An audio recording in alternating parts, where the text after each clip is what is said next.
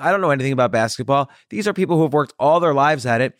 I cannot tell which center is better than the other center. I have no ability to tell. You could show me a basketball player that's 50% better than another or 100% better than another basketball player. If they're both professionals, I would have no way to tell. If I don't know their records, their statistics, I would have no way to tell who is better with my eye because I'm not an expert.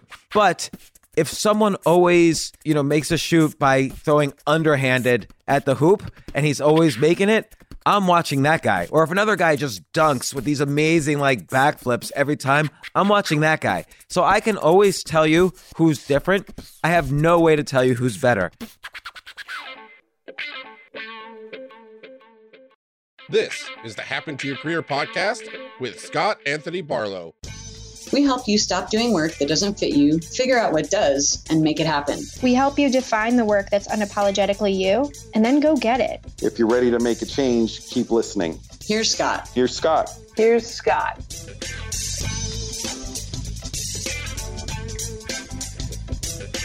If you've listened to this podcast for more than 17 seconds, you've probably noticed I'm fascinated with top performance behaviors. One area we find a rather small collection of top performers is in looking at billionaires.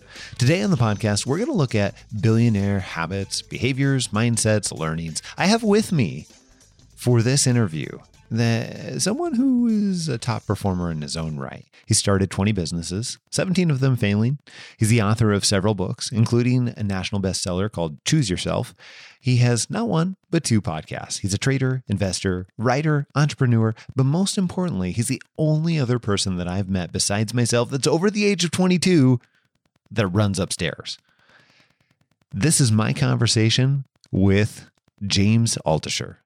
I don't even, I was trying to think as I was prepping for the interview this week how I actually came across your work. And I think it was a friend of mine, Matt McWilliams, who does all kinds of affiliate work. But uh, I think somehow he had shared something four or five years ago. But ever since then, I have loved your perspective. So that's part of the reason why I'm excited for this conversation. But we're talking to an entire group of folks that they're fairly far into their career, you know, 15, 20 years in, and something's happened in their life that's caused them to wake up and look differently. So I actually like what? Tell, tell me some of the things. Any, any one of 15, 16 different events. So they might have had a health scare. Their parents might have had a health scare.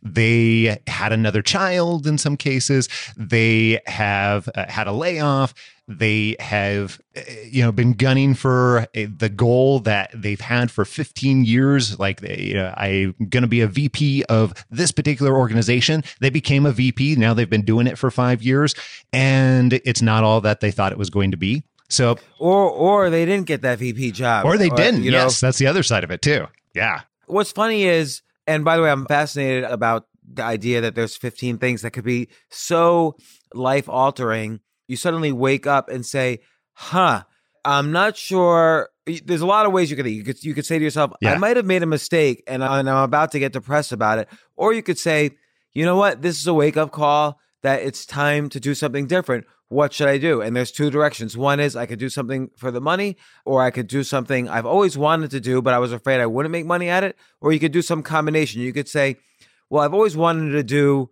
X, but I'm going to figure out also how to make. I never thought I could make money at X, but now there's so many opportunities in the world. Maybe I can. So I'm interested in basketball, but I'm 45 years old. I'm never going to be a professional basketball player, but maybe there's something I can create or invent or write about or do or podcast about or YouTube about or TikTok about or create that will make me money with my interest. And I think I think there's a lot of fascinating things happening right now by the way, people think it's only now, but you can go back hundreds of years and still find ways to monetize your interests, but there's just different ways now. So, eh, what's an example of that? I'm super curious. Here's a fascinating example. In the 1920s, there was this guy. I'm sorry, I don't have his name right in front of me. I've written about him, but I, I forget his name. This guy wanted to be a book publisher, but it's not that there was like five publishers, kind of the same publishers that exist now. And you know, it was hard to break into, into that business and get in bookstores and get people to notice what you're doing. And he loved books, he loved writing books. So I will skip to the end of the story and then describe how the story happens. So this is in the 1920s. Yeah. He sold over a hundred million books. and 100 million. Like this is not a trivial amount. And and this is not the internet, this is not Amazon Kindle, these aren't ebooks. He sold actual 100 million plus actual books. And what they were, they're called the Little Blue Books. And so he took every major book ever written and like Charles Dickens' Oliver Twist, and he'll basically summarize it eh, or or he'll rewrite it in 60 pages and he he would put it in this tiny little book like the size of your hand Yeah. and he'd put a blue cover all the covers look the same it would just be the title and he'd call them the little blue books and 100 million copies of these little blue books were sold. And then he would make up books. Like he'd write books like you know manners for teenagers in the 20th century or relationship advice for married couples. And then he so he would do some of his own kind of self-helpish sort of books but then he'll have the bible in 60 pages. And again 100 million and he would test he would do a b testing. Okay this title sold more than 10,000 copies so let's make more of this topic and this one only sold 2,000 copies. So let's stop printing it and not do that topic anymore. So he did what we would call today modern A B testing, but he was doing it then and then doubling down on what titles worked. And he would eliminate the titles that didn't work. And through this process, sold 100 million copies of books. A- again, something we would dream of in the modern internet day like oh i would love to have 100 million views on my youtube videos but he was doing it before there was any digital technology at all. And that's just one example. Yeah, that's fascinating. I feel like if he can do it then, then we have no excuse now whatsoever. No excuse. right. There's just so much more available that lowers the barriers to doing that exact thing. I mean, literally at fingertips within minutes. Yeah, absolutely. And there are people who do it. Like like I can give you an outline that's general enough that everybody listening could write a book using this outline and everyone will write a different book and you could write a book within 2 weeks to 30 days. And I kind of as an exercise for myself come up with these outlines and hand them to people and people are writing these books in 30 days. There's lots of ways to generate or you could do a YouTube video about, you know, revolving around one of these outlines or you could do a podcast or whatever. It's it's not really the content that allows you to create it's your ability to tell a good story and to be both entertaining and informational and to say something that no one else has said before in this particular way. So you stand out and you're different. And then you A B test. Well, what's working and what isn't? For your podcast, for instance, does having a guest on work? Does having a guest with higher social media work? Or do does your audience just want to listen to you? And you should just rant about your favorite topics. Like these are all things you can and should test for instance and then you know what what will work and what doesn't and you start building more audience I am on the subject of uniqueness and also the doing things completely in different ways. I'm super curious because I think you've done a great job of this. I don't think this is a case where you're speaking from inexperience whatsoever, or you've just rattled off these outlines and then you're just giving them to people. I think a lot of this is coming from experience in one way or another. yeah absolutely But on that level, what do you think? What do you feel like when you're talking about that uniqueness? Uh, my words, not yours, but you know, doing things differently, doing things that work for you. What has been some of the biggest learnings around what works for you, or even how to think about that differently? Well, I think the key word is differently. So it's better to be different than to be better. So let's take, you know, you and any other business related podcast that you're interested in. You might listen to that and say, huh, that guy's got a really large audience, but I feel like I'm a 20, no knock on this other guy, but I feel like I'm a 20% better interviewer. I could see things in his interview style where I would do it a little differently. And I feel I have higher qualities as an interviewer. So how's he getting his audience? And that's a good question to ask, but it's almost the wrong question because the average listener, just because they're not doing podcasts, they're not in the weeds with interviewing, they're they're busy running their own life, they can't tell the difference between 20% better and not 20% better. Like when I'm watching basketball, and I see not one of the greats, but I see two different centers playing basketball games. I don't know anything about basketball. These are people who have worked all their lives at it.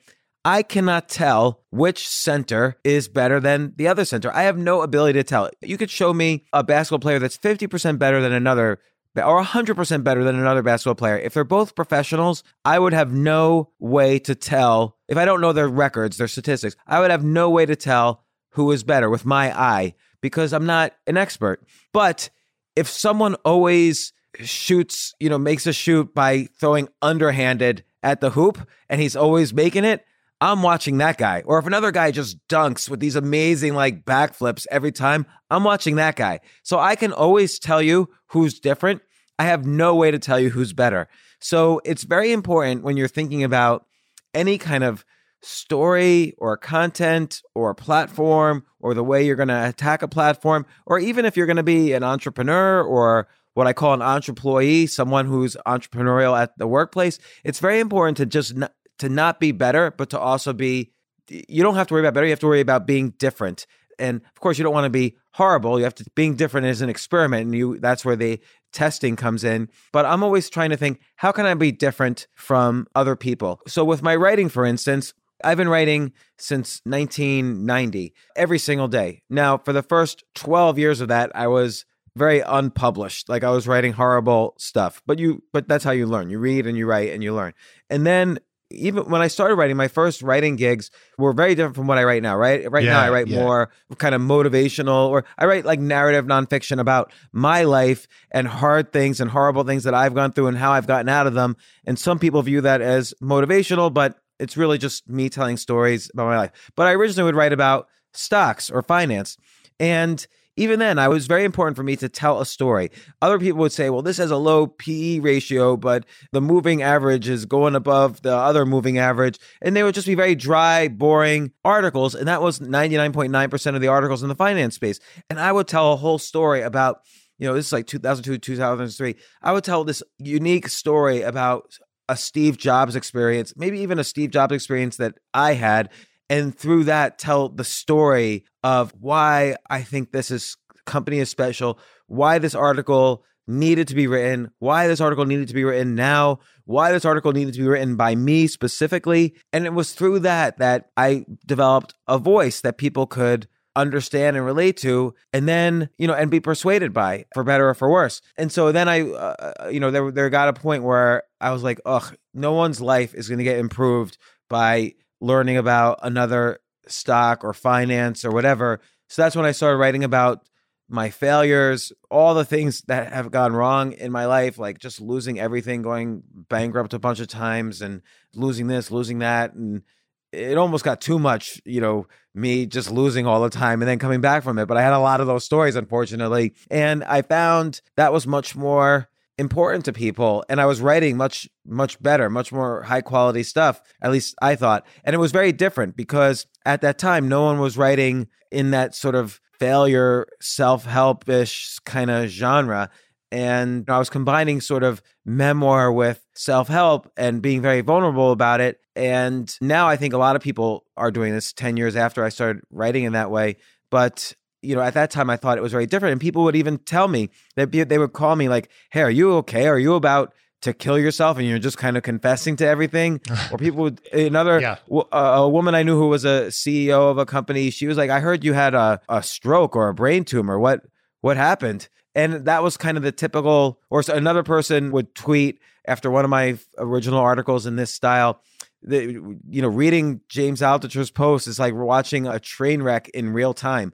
And that's what I wanted was to kind of create something where I was even afraid of what I was writing because then I would know it was different. If I was afraid, then I knew it was different. If I wasn't afraid, that would mean, oh, I've seen this before here, here, and here, so this should be okay. That was no good because it's already been written before. So that's why I wouldn't be afraid. I don't even go on stage with with a talk, for instance, unless I'm afraid of what people are going to say about me at, by the end of that talk. So let me ask you about that because I think that is a really good measure of whether or not you're leaning into your uniqueness and pushing the boundaries, uh, whether or not you're at least a little bit of afraid, whether, you know, whatever you're doing, whether it's writing or speaking or, you know, any aspect of even a job, right? And I'm curious how you came to that, how you started recognizing that that's, you know, should be a measure for yourself in any way. Is there a story behind that?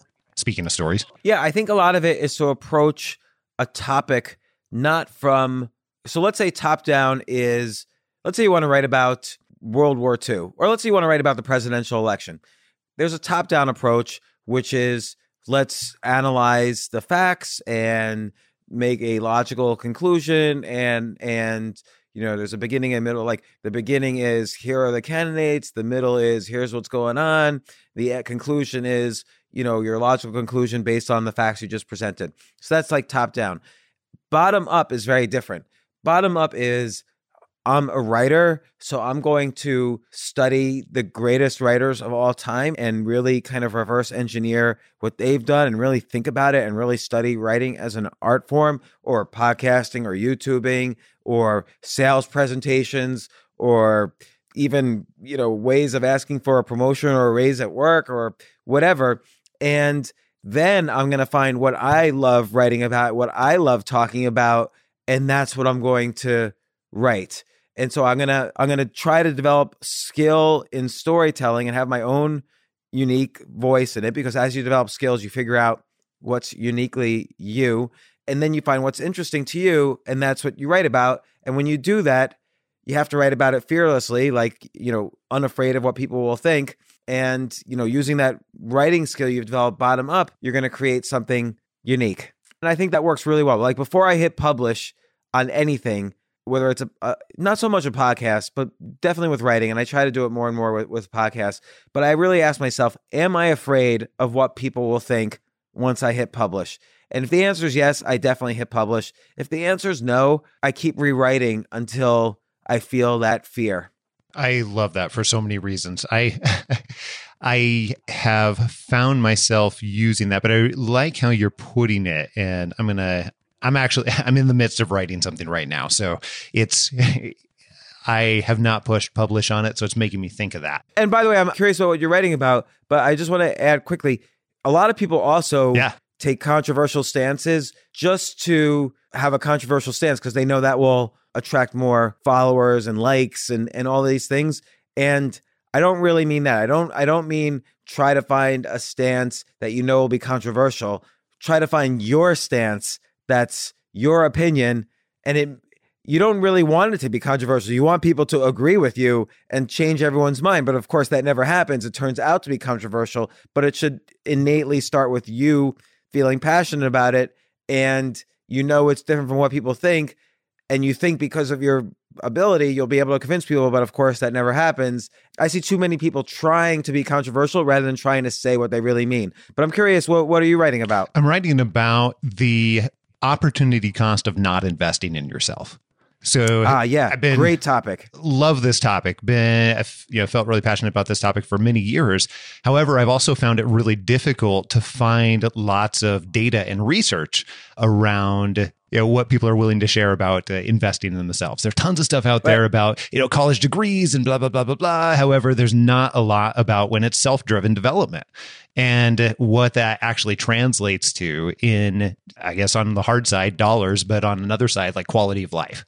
Well, I mean, I don't think you need that much data. No. But because here's the thing too, storytelling trumps data everyone when i read an article or when i read a book that's informational yeah. i'll remember and this is not a low or a high statistic. This is the real statistic i, I think. And asked a lot of people about this. How much do you remember of a nonfiction book? And for me it's probably one or two percent. Like I'll remember one or two quotes from an entire 300 page book and maybe one or two facts but I will remember stories though as well. I remember there might be 40 pages of story and I'll remember the rough outline of that story that's told. So people remember in stories. They don't remember really in facts unless they're like really, you know, outstanding, amazing facts or information. Even then they might forget. But like what you're talking about is a fascinating topic. So you look at the way I would think about it is like, and I'm going to totally steal your idea now.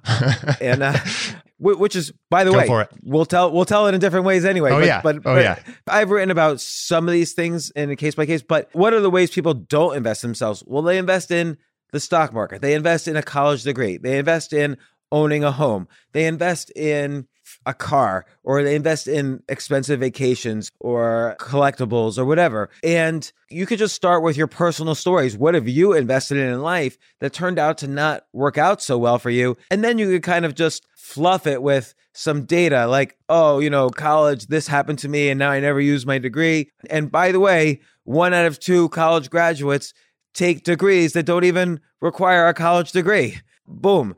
And now, you know, your kind of conclusion is, hey, I've got this podcast, which is so much fun, has improved my quality of life. I've met so many uh, listeners and guests, and I've been part of this podcast community, and it's so exciting to be on the frontier of where storytelling is. And, you know, and here's where I'm starting to monetize it. And, you know, and then you give the exact details of how much money, and, I, and you say, I know it's not a lot yet, but it's been growing. Here's the chart. And boom, now you have this, you've just told a bunch of stories. No one could argue with you on your opinions because they're your stories. And and then you have a few facts to back each one but you don't have to go overboard doing an academic study. So here's the direction that i ended up taking it which i'm feeling a lot better about now because i was apprehensive about it for a variety of different reasons just sharing. So i actually took my own income and you know chart like literally put it on a chart and from high school through uh, I don't know I think Oh, my I seventh seventh year into what I would call a professional career right? So love this. and then you see these massive jumps and essentially you know jump after jump after jump after jump. But what uh, what that chart doesn't tell that go into is the fact that I spent my first five five years in in college uh, where you know I spent I don't know probably 300 350,000 dollars you know learning to run my second business I guess it would have been. Well I was in school and technically only made like I think it was twenty or thirty thousand dollars that year, but I spent you know three hundred thousand plus dollars investing in the idea of learning to run a business and learning how to interact with people and learning how to hire and fire Oh. and all of those things that go along with it. And then later on, years later, you start to see the jumps from that, which is how investments work, right?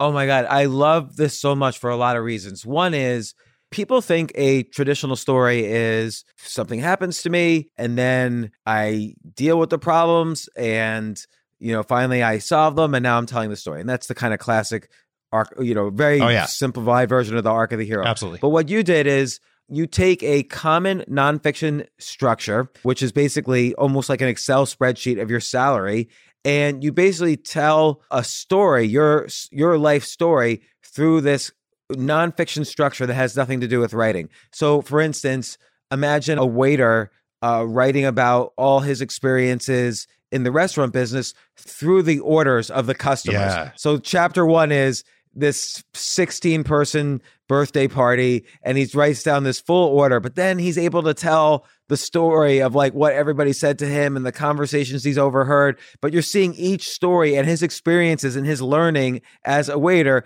through all these waiters pad orders and so that's another nonfiction weird nonfiction structure that tells a story so you're basically taking and I love this so much. I, I- this I actually might steal. You're basically taking your income from high school on, and like almost like in a spreadsheet.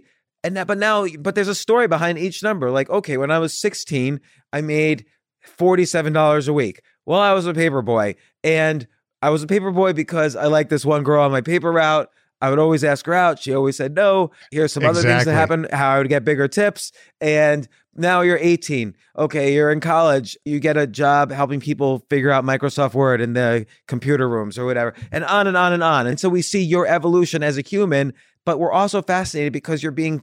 Eh, you you the way you're being really different is you're using this unusual nonfiction structure and you're being very vulnerable. You're telling the exact numbers. So, for instance, and people are, are love that because, like, one time I wrote about an article how to self-publish or I wrote an article about self-publishing 3.0. I talked about how to what I called professionally self-publish. And it wasn't just like a how-to, like do this, do this, do this, do this. It was like my story around this book Choose Yourself I wrote in 2013 and I documented all the money I spent and all the money I made so people could know the exact numbers. So I gave people what happens when you do that is you give people many reasons to like your story. So maybe people liked the story itself, or maybe people liked learning how to professionally self publish, or maybe people liked that I gave the exact numbers away. You're kind of giving many avenues for people to like the story. And that's really important as well. And that's what using these kind of unusual structures does for you. So one time I wrote a story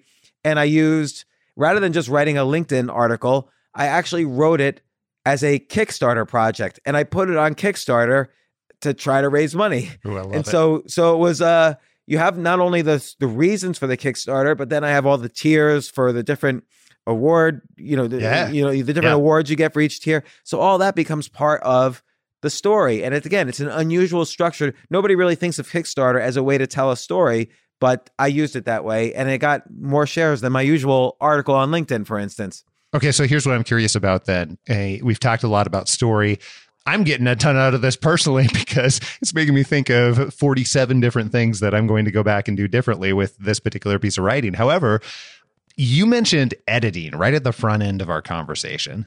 And I have, I've seen you mention or heard you mention editing in a variety of different formats. Uh, in context earlier, we were talking about, uh, you know, uh, you said something like, I try and do as little editing as possible. But I've, I've For become, podcasts. for podcasts in particular. But uh, I, I've become really fascinated with this idea of editing or maybe through the lens of, you know, removing until it's great or until it's Uh, fantastic. Right, and, I- and and by the way, this is a great topic. I've never talked about it, so it's very interesting because I think it means something different for each medium. But go ahead. Well, here's what it makes me curious. Uh, you know, I you have probably been doing, I'm guessing, a lot of talks and interviews on billionaire habits and mindset and all kinds of things like that lately. Is that a fair assessment? Yeah, Yeah. Because I, I recently did again. This was an experiment. Scribd, which is like the Yeah. Netflix of books. They Yeah. have like two million subscribers. You could uh, you pay a monthly fee. You can read millions of books. They wanted to do original content, just like Netflix does original content. Sure. So I wrote a book, Think Like a Billionaire, which became one of the first Scribd exclusive Scribd originals. So, what I'm curious about is through that lens of editing, you know, what what do billionaires actually cut out of their lives? Rather than, I think there's a billion other questions that people ask about billionaires, but what what do you find that people that are billionaires cut out of their lives?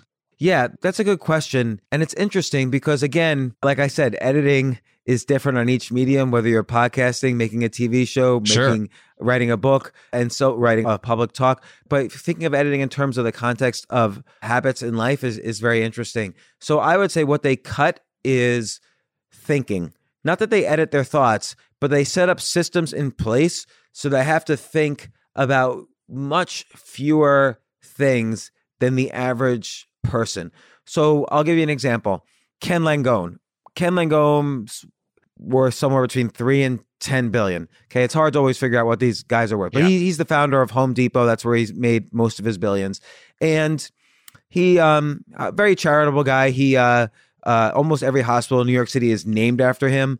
Every medical student in New York City, I believe, has their tuition paid by him. He's very, very, he's given billions to charity.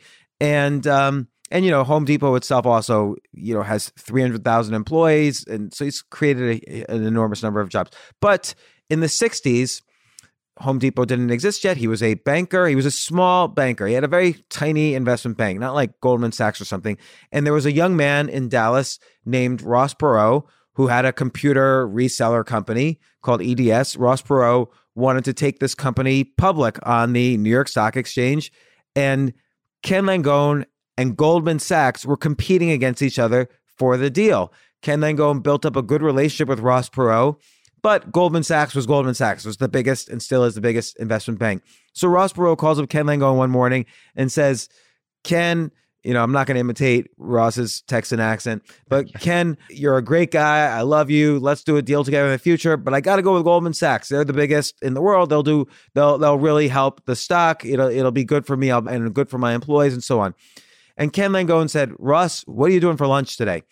And Ross is like, Ken, you're in New York City. I'm in Dallas. How are you going to meet me for lunch? And Ken said, just meet me at so and so place at one o'clock. I'll see you then. And Ken just goes straight to, gets off the phone, goes straight to the airport and gets on a plane and goes to meet Ross Perot for lunch. They have a great lunch. Ken gets the deal. And that's basically how he made his first millions. Okay, not billion, but millions, which was great for him. He was a young guy. So what that story told me though was his team.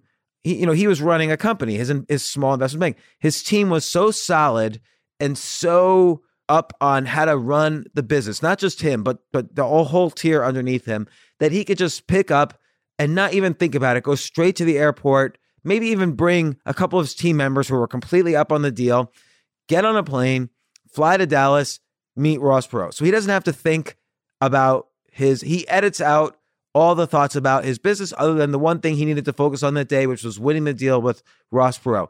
The next thing was, and it's not as obvious, his wife. He gets, it's not like we had cell phones. He gets immediately, he's in Dallas before he could even give her a call and say, honey, I might not be back for dinner. I'm in Dallas. And so he had to know that his relationship was so solid with his wife that she trusted him. He trusted her. She supported him fully. She knew that, okay, he's doing this, so I might have to do I might have to pick up the kids or do this or do that or or whatever. He might not come back tonight, but that doesn't mean he's fooling around or anything. I, I trust him. So he he kind of had his his life in shape. So he never had to think about things that a lot of people would normally have to think about. Like if I were in his place, I might have to say to Ross, but Ross, I can't do it. I got a team meeting later that's really important, or I've got a customer meeting later that I can't cancel, or you know, I've got to take my wife out to dinner. It's her birthday, which maybe that's me, and that's that's why I'm not a billionaire, and and maybe I don't want to be one. But it's interesting to see their habits. They are very, very focused on what they're doing, and any other thought that that gets in the way of that, they firm up their life in such a way that they don't have to think those thoughts. Another example is I'll give Sara Blakely as an example. Yeah. Uh, she's the founder of Spanx, multi-billion dollar company. That's the undergarments that you know make your waist tighter and so on. Millions of women either use Spanx or know what Spanx is. And uh, Sara's very nice, also charitable woman, and she was selling fax machines door to door and coming up with the idea. She didn't know anything about fashion, so that's another thing that they edited out. They edited out this this idea of I can't do this. I'm not a professional. So so that that idea never exists. So she was not a professional fashion designer, but never once. And a lot of people would tell her, well, actually, not a lot of people, because she didn't even tell the idea to many people because she didn't want to be told, you can't do that. You're not a professional. So she wouldn't even share the idea to a lot of people. But the thought that she wasn't a professional did not factor into her decision making at all. So she goes out and she makes one or two versions of her Spanx. She she demonstrates it to people, like she demonstrated it to Neiman Marcus, and they said, "This is great. Can you make three hundred thousand dollars worth of this?" And the first thing she said was, "Yes, I can." now she only Yes. had three versions, and by the way, try to find if you're a nobody, if, if you're a door-to-door fax machine salesman, try to find a manufacturer who's going to make, and you have no money. Try to find a manufacturer who's going to make three hundred thousand dollars worth of your product for you. You can't do it. So, but she didn't have the word can't as one of her thoughts. And so, of course, she says, if you don't think, oh no, I can't do this, then of course you won't say yes to a $300,000 order. By the way, I may be off on the number, but it's roughly that. And then she, she had two or three months to deliver the order. She spent the entire time traveling around trying to find a factory. She found one that took a chance on her. Some way or other, she either borrowed or financed the money to pay the the factory. She she figured out after she said yes how to do that part, and she delivered the order, got the money, paid everyone, and boom, Spanx officially started. After eight years after she had her idea, and was she was still selling fax machines door to door. So that's another thing. They don't think that they can't do something because here's what's the worst case. She says yes to Neiman Marcus, and she tries and she fails, and then she learns something, and then she moves on. Uh, that's the worst case. It's not really a bad worst case. It's kind of a fun worst case. Oh, I'm going to try to do something no one's ever done before. And then if I fail from it, the worst case is I'm going to learn from it. That's her worst case. But if she says, oh, no, I can't do it, her worst case is she's still selling fax machines door to door and she learned nothing from the experience. So I think that's another thing they edit out is, you know, I, I call this the ready, fire, aim approach. Aiming would be, well, I can't do this until I raise money, until I make, you know, have an inventory in a warehouse and I find the factory. That's aiming. Um, firing is, yes, I could do it. Now I'm going to figure out how to do it. And that's kind of true in almost every single billionaire story. Th- those two stories of, of Ken Langone and Sara Blakely are kind of very common stories in every billionaire I've invented. And by the way, they're not common stories among millionaires or entrepreneurs. They're, they're very common among billionaires, but not just entrepreneurs or you know even 10 20 millionaires and i'm not putting 10 20 millionaires down that's a huge amount of money but it's just a different set of habits That's really better- interesting. Why, why do you think that is? well because you can create a me too kind of business not a hashtag me too business. I might add but just a me too kind of business. Yeah. and it will do very well. Like i could buy a laundromat and then i can use i can build it up by you know modernizing the washing machines and then i'll have the cash flow to go to a bank and buy another laundromat and now i'll consolidate my accounting costs uh, uh, across multiple laundromats and improve my cash flows for each one. Now i could buy another laundromat and when i have 20 or 30 laundromats I could sell them for a big amount because I don't want to get into the weeds of how you how you sell something, but I can I can sell these laundries for a big amount, and I'll have let's say five or six million dollars in the bank, and I could retire if I want or start another business. So that doesn't require you know anybody can start a Me Too business and follow a very direct, simple path for making one million dollars or or or three million dollars or five million dollars. And I'm not saying it's easy, but that's a very normal path to making a million dollars.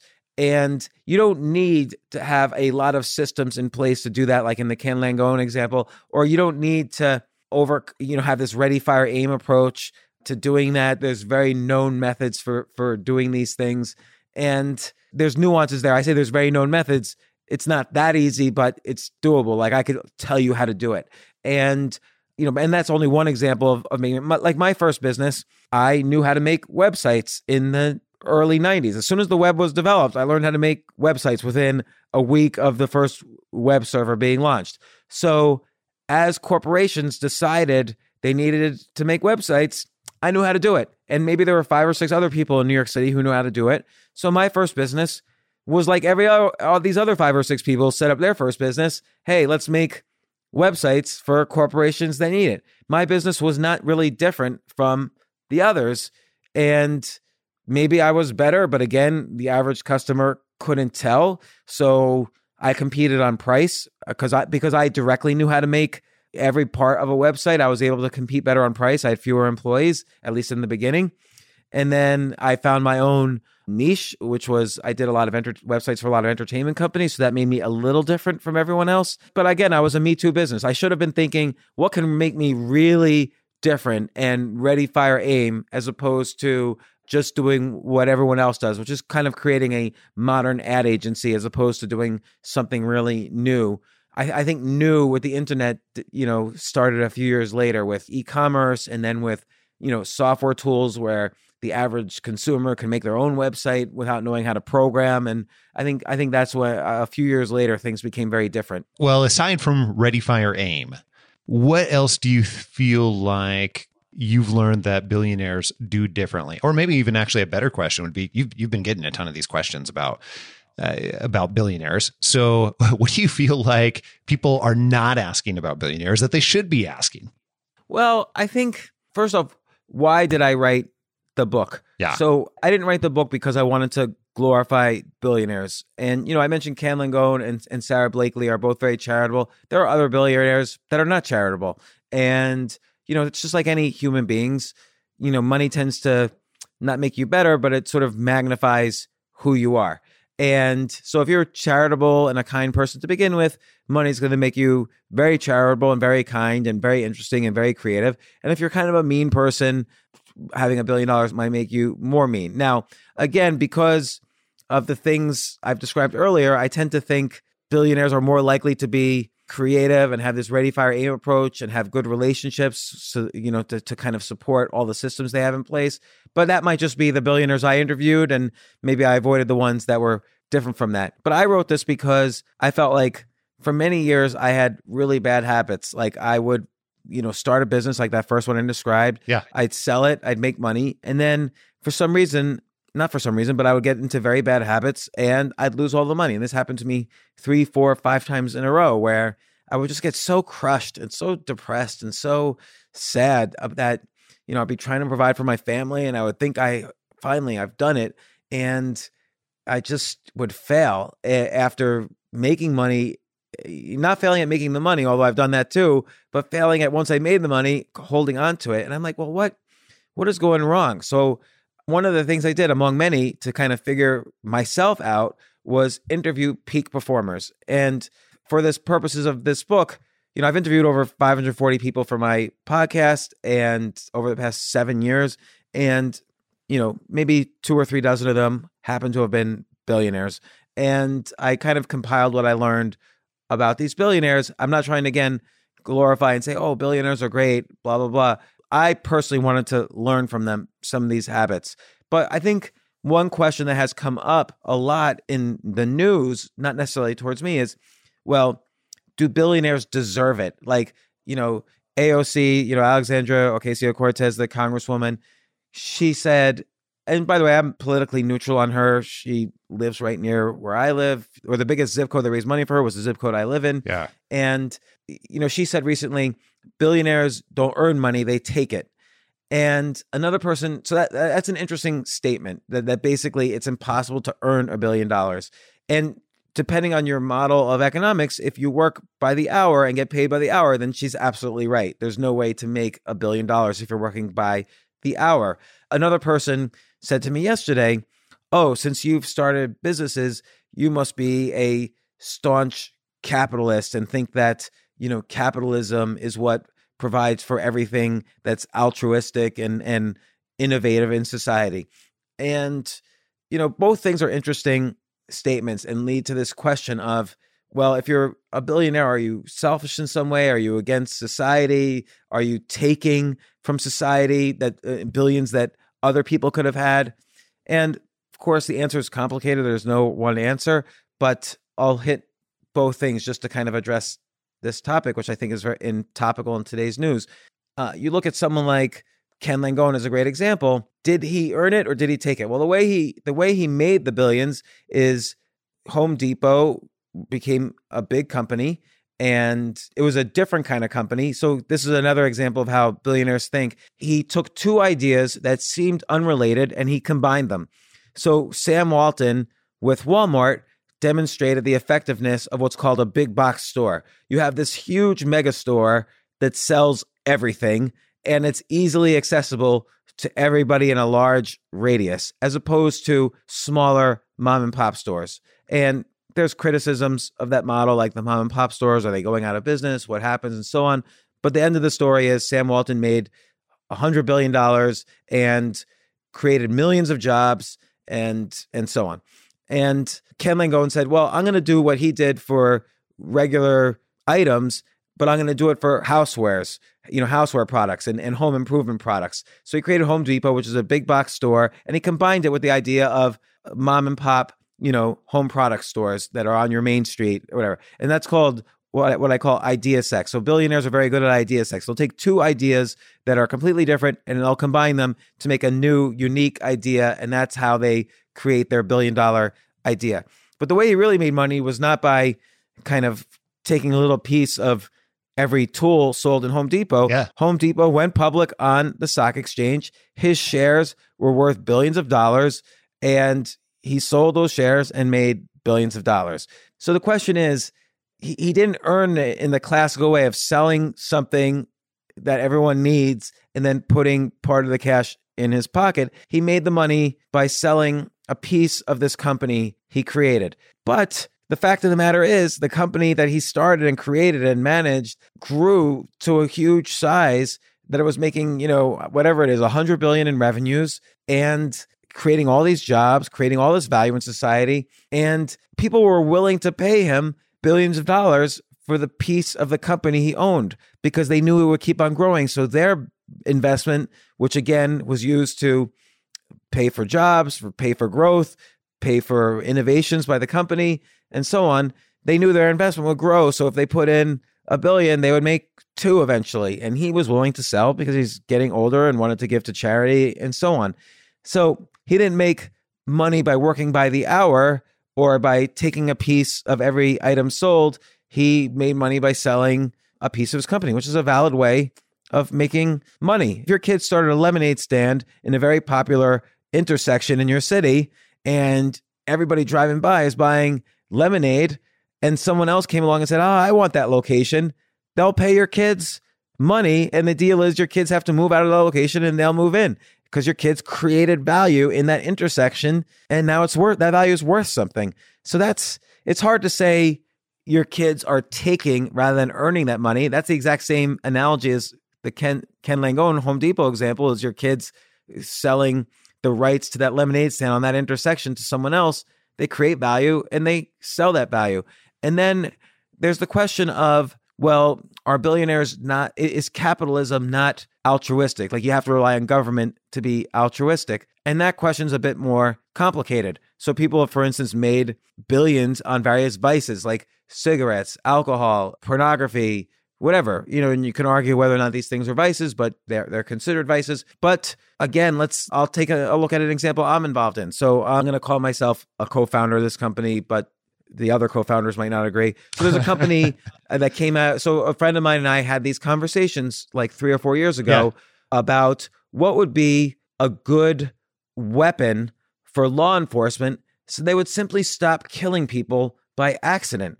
You know, there there was no like there's this, just been a problem for like 20 years or more, 100 years. No police officer wakes up and says, "Boy, I can't wait to kill a bunch of innocent people today." Like I, maybe crazy ones do that. That never really happens. But what happens is a police situation is very stressful. Someone is approaching you and not listening to your orders. And by the way, they're usually mentally ill. That's the most common demographic that gets hurt in in these sorts of situations. They're usually mentally ill, so they don't know what you're saying, or they they're crazy. They're not following your instructions, and they're coming at you. They're within a 20 foot radius. There's laws about this. They have to be within a 21 foot radius, and you have to do something. If you say put your hands up in the air and they're still coming at you, what do you do? You can either run or you could beat them up, or which might be very difficult depending on your size and their size, or if they have a knife or a weapon or whatever, or you have to tase them or shoot them.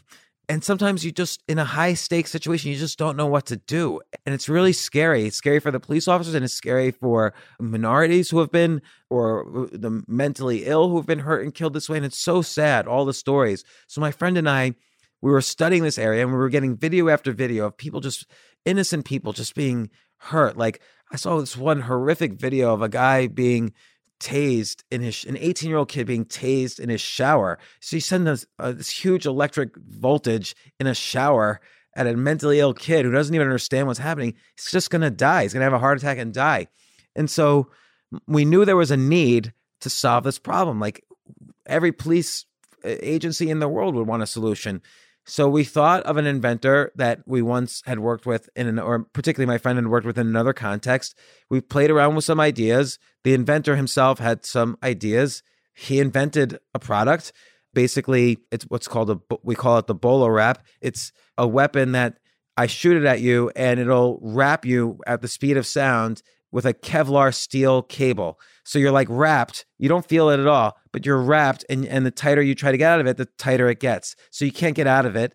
And in that time, the police officers in the situation could surround you and put handcuffs you on and arrest you. I love it. It's No like gets 90s video games. Yeah, exactly. It, it's it's kind of like a Batman Wonder It Woman is. kind of thing. Very much. And like I've been wrapped a whole bunch of times and it doesn't hurt, but it does incapacitate you. You cannot run or move. Even if you're running, they wrap you around the legs, you, you stop running. And by the way, people will ask, well, what if you're running away really fast? Okay, that doesn't hurt the police. The police officer is not going to shoot someone normally who's running away because he calls for backup or she calls for backup and backup comes and catches you. But if someone's running towards you, is really where the situation happens. And they're about 20 feet away. If they're three feet away, you can't do this. But if they're 20 feet away, you could do this.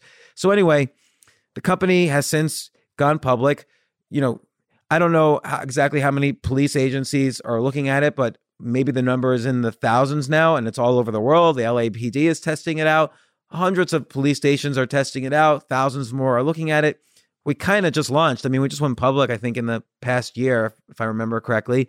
And why didn't the government do this? Why did we do it? We create every day, the company is called, and some police chief will say, You guys just saved lives today. And police chiefs from all over the world. And even the founder, the co founder of Taser, is now the president of this company. It's called Wrap Technologies. And, you know, I'm not trying to, you know, sell it here because, you know, it's not a consumer product. But how come the government with so much, this was such a big problem in society, and it still is. how come the government didn't solve it with all the taxes we pay? And I'm not anti taxes either, but you know, this is a type of problem that capitalism does solve. We solved it. Now, we didn't do it for charity, but if we did do it as charitable, it never would have gotten solved because you need money to make these things and you need money you pay for innovations and, and to get bigger and bigger out of profits. We can't really just do it charitably or else we would have gone broke as much as we it would wouldn't have loved. It wouldn't have happened. Period. It, would- it just wouldn't way. have happened. And Yeah. lives, literally, lives are saved every day now because of this. This is one of the more exciting companies I've ever been involved in because I can see this direct connection between, let's call it capitalism and altruism and, and actually saving lives. Now, the flip side, and I've had this conversation with Ron Paul, who's a very libertarian guy, and I've said to him, isn't the role of government to protect those who can't be helped? Like, you can't be totally libertarian. You have to government has to help people who are weak in some way, like maybe they're sick or or mentally ill or I don't know what else. And he agreed. It's just, you know, where do you there's an argument where you draw that line, but you know, I think the government plays a valuable role as well. There's both sides kind of balance the other. So uh, this is a long way of saying nothing about billionaires, but that but that it is it is nuanced. You just can't say they're all bad. I would say most of the time they're doing something altruistic. You know, there was a housing boom in the US and Yeah. Home Depot helped with that. There was um you know, right now there are great companies in solar power which yes, they'll make a lot of money, but they're helping um, make energy cleaner. Amazon has really helped people get products they need much faster. I mean, if if you don't believe Amazon's worth it, don't shop there, but everybody shops there. So, you know, again, healthcare, there's many innovations in healthcare and drugs saving lives now. I think that's an industry that can be changed a lot, but certainly most drugs are made with a profit motive, but they do end up helping, you know, thousands or millions of people. And, you know, I, I think there's nuances, but I would say on the on average, capitalism by providing for certain needs that the government doesn't provide for helps people. Elon Musk is is for the first time in I don't know 10 years or a dozen years the the US is now sending rockets into space because of Elon Musk's company SpaceX and you know car driving will be cleaner and more efficient and more safe with automated driving that Tesla is working on. So again, is he a bad guy for having billions? Well, look his look how much good his companies are doing and how many jobs they're providing for. I think and this so on. takes us all the way back to what we were talking about in the beginning with you know do those are really controversial questions like do billionaires deserve it or are they good or bad? And i think it's too simple of a question. I think taking that type of question for you know controversy's sake in order to generate you know more views or anything because that does make it more uh, I don't know more more eyeballs, more earballs get get on the get on there, but otherwise it's not really a useful question. I don't think in that particular way, and Yeah. I appreciate very much your perspective on this, but also I appreciate your curiosity and the fact that, like in the case of the BolaWrap, eh, you're not. It's not just about curiosity for you that uh, you take curiosity and actually do something with it on an ongoing basis. So very much appreciate that, and I just wanted to wrap up with one more question because you're the only other person that I have encountered over the age of 25 who runs up or down stairs besides myself. So I just uh, just yesterday, I live on the seventh floor of my building, and uh, yesterday I did it. So how, how did that start for you? I have to know. Okay, 2001, 2002, I was investing in the stock market and lost everything. Or no, two, 2000, 2001. I was investing in the stock market, lost everything. This is the first time I went totally broke. I was always broke, like growing up. And, you know, after I got out of college, I never had anything in the bank or made everything myself. My parents never gave me anything. They didn't pay for my college, nothing. But then I didn't mind being broke then. I was actually extremely happy being broke then. But then after you make money and then you go broke, you're like, oh my God, that I just won the lottery ticket and I blew it and I'm I don't know how to do anything and I'm a, a wreck and I can't pay for my kids. I'm going to lose my home, blah, blah, blah. And I read this book. I can't even remember who wrote it. It was by some stock trader. And he said after he went broke and he was all depressed and everything, he started running up and down the stairs. And so just ever since then, it's been almost 20 years ago.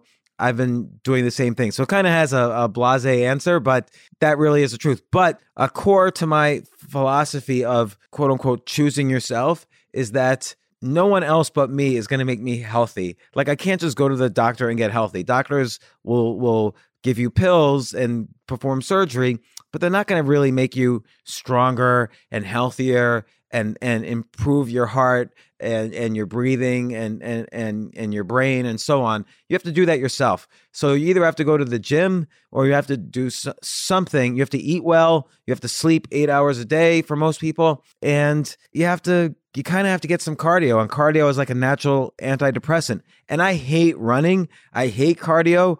I don't run, but the one thing I'm able to do is I'll run up and down the staircases and I'll walk uh, as much as I can during the day. And you know, it's some days it's the only way I get exercise. And I've just, I actually have recently started going to the gym, although I have to cancel a lot because I do lots of podcasts and stuff.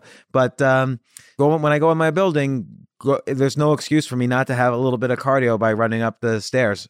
That is that is fantastic. I started when I was eight or ten. I don't even remember, but uh, just from the perspective of hey why don't adults run up the stairs why do you never see adults run up the stairs and i just thought it was super fun so i've just been doing it ever since i resolved that i was never going to stop Yeah, you know, and you've inspired, like sometimes for me, it's about 50 50, but you've inspired me that I should do it more like 100%. and like, for, for instance, yesterday, I was on the phone with somebody when I was walking into my building. So I didn't want to take the chance that the elevator would cut us off. So that, so I ran up the stairs to keep staying on the phone.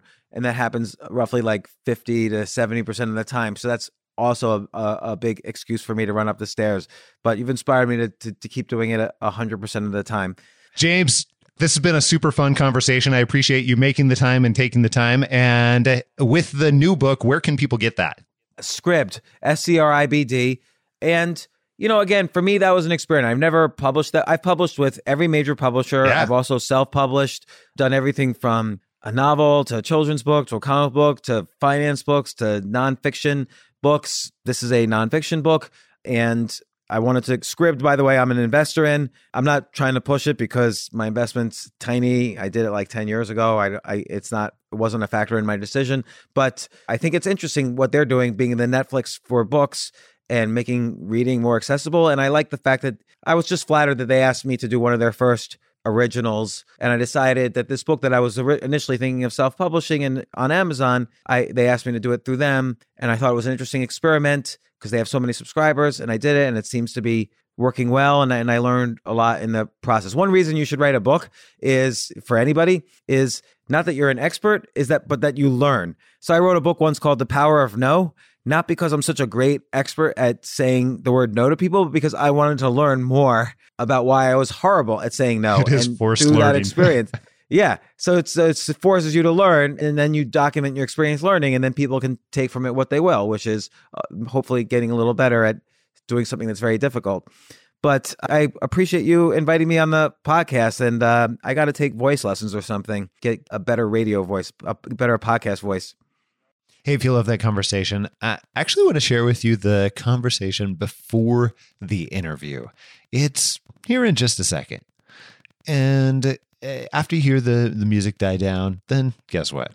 You get to hear our conversation before the conversation. Normally, we don't always share stuff like that, but we usually do leave Easter eggs all throughout the podcast and after the podcast. You may have noticed that, but you know what? Some people don't listen to the end, so you're missing out. Stay tuned for that here in just a second. Right now, though, I wanted to invite you to check out our signature coaching program. If you are a high performer and you've been thinking about making a change in your career, whether it's moving up the ladder, going to a different company, different industry, our personalized one on one custom coaching is made to fit you and your circumstance. You'll work with your coach to identify exactly what your goals are and what really creates an amazing career for you, an amazing set of next steps. And we'll develop a step by step plan for you to reach that goal. Your coach will be with you to guide you every single step along the way. Best way to find out if signature coaching is right for you is to schedule a conversation with our director of client and student success. And we'll help you figure out what's the very best way that we can help. Just Send me an email, by the way. Go ahead and put conversation in the subject line. Send an email to scott at happentoyourcareer.com. And when you put conversation in the subject line, I'll know to connect you up with my team and we'll work together to figure out the very best way that we can help because, you know, that's what we do. You have like a radio voice. Jay, is there any kind of audio switch I can do here to make my voice sound like I'm a radio announcer? We can Like get some a ra- filters in there. Oh, yeah. Have you ever been a radio announcer or something? I have not, but ever since I hit puberty, I've been told that again and again. But you know, radio does not make great money as far as things go, and uh, I love podcasting, as it turns out. So this is going to work out. By the way, we should be recording this because that was just a, that was a good uh, that was good for your podcast right there. I am but- recording it, so it works out also. Yeah, keep keep this on. Ne- ne- my my goal is always to never edit, but I'm gonna try to do your voice because this is um, I just I love the radio voice sound. I, I want to hear it. This is James Altucher, and you're listening to Scott Barlow.